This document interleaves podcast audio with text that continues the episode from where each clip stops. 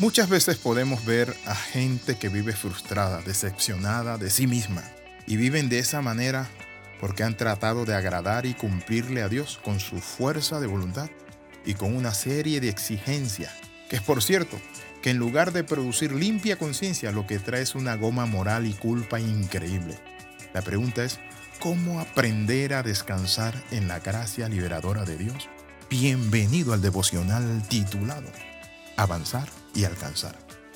En el libro de Hebreos capítulo 12 versículo 15 dice la palabra, tengan cuidado de que ninguno de ustedes deje de alcanzar la gracia de Dios. Eso dice el libro de Hebreos. Una de las cosas que tenemos que comprender para mantener la gracia liberadora de Dios es que, en primer lugar, nadie es absolutamente perfecto. Por muchos años yo me exigí ser perfecto. Cuando cometí un error me pegaba, me golpeaba, decía tan bruto, tan cabezón, tan sonso que soy. Pero ¿saben qué?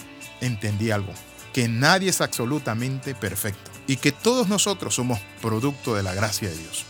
En el Salmo 119, versículo 96 dice, he visto que aún lo perfecto se acaba, pero tus mandamientos son eternos. Lo que la sociedad te dice no es perfecto. Lo que la opinión popular te dice no es perfecto. Lo que aprendiste no es perfecto. Cuando creciste, no creciste perfectamente.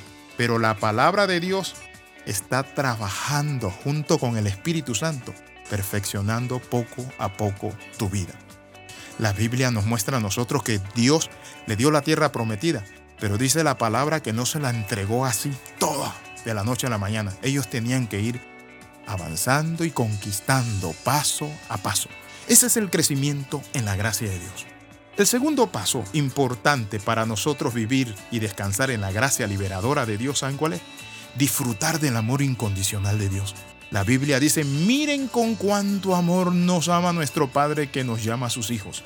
Y eso es lo que somos. Cuando te conviertes en un seguidor de Cristo, ya no eres solo un sirviente de Dios, eres un hijo del Rey. Un sirviente es aceptado por lo que hace. Un hijo es aceptado por quien es. Un sirviente comienza el día ansioso y preocupado porque su trabajo debe complacer a su amo. Un hijo descansa en el amor seguro de su padre. Un sirviente es aceptado debido a su mano de obra.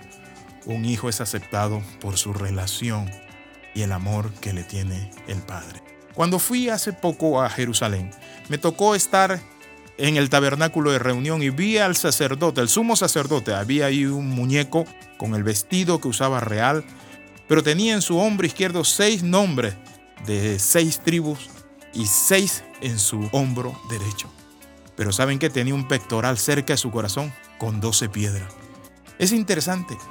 Allí podemos ver la responsabilidad de Jesús, pero también las piedras preciosas. ¿Saben qué muestran? Muestran el amor del Padre hacia esos doce patriarcas.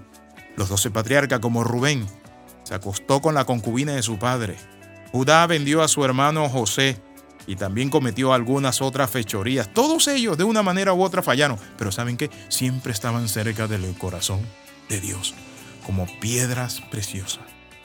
En tercer lugar, deja que Dios maneje las cosas. Si quieres vivir en la gracia liberadora, ¿qué haces con las cosas incontrolables en tu vida? Pongan todas sus preocupaciones, dijo el Señor, y ansiedad en las manos mías porque yo cuido de ustedes. 1 Pedro 5:7. Cuando estás pescando y lanzas el hilo de pescar o la cuerda, llega un momento en el que tienes que quitar el dedo del botón y dejarlo ir. Al igual que la esencia de lanzar es dejar ir.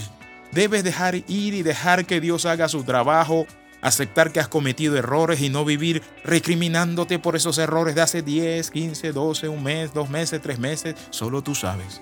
Actúa con fe, no con miedo. Recuerda cómo entraste en la familia de Dios. En Efesios capítulo 2 versículo 8 dice, porque por gracia sois salvos por medio de la fe. No hay otra manera de llegar al cielo excepto por la gracia. Nunca será lo suficientemente bueno, perfecto, para decir agrado a Dios y Dios me da la entrada al cielo porque me lo merezco. No, no vamos al cielo por merecimiento. Vamos al cielo porque es un regalo de la gracia de Dios. En cuarto lugar, el cuarto elemento que vamos a ver muy importante es que debemos cambiar el perfeccionismo absoluto por el crecimiento en la gracia de Dios.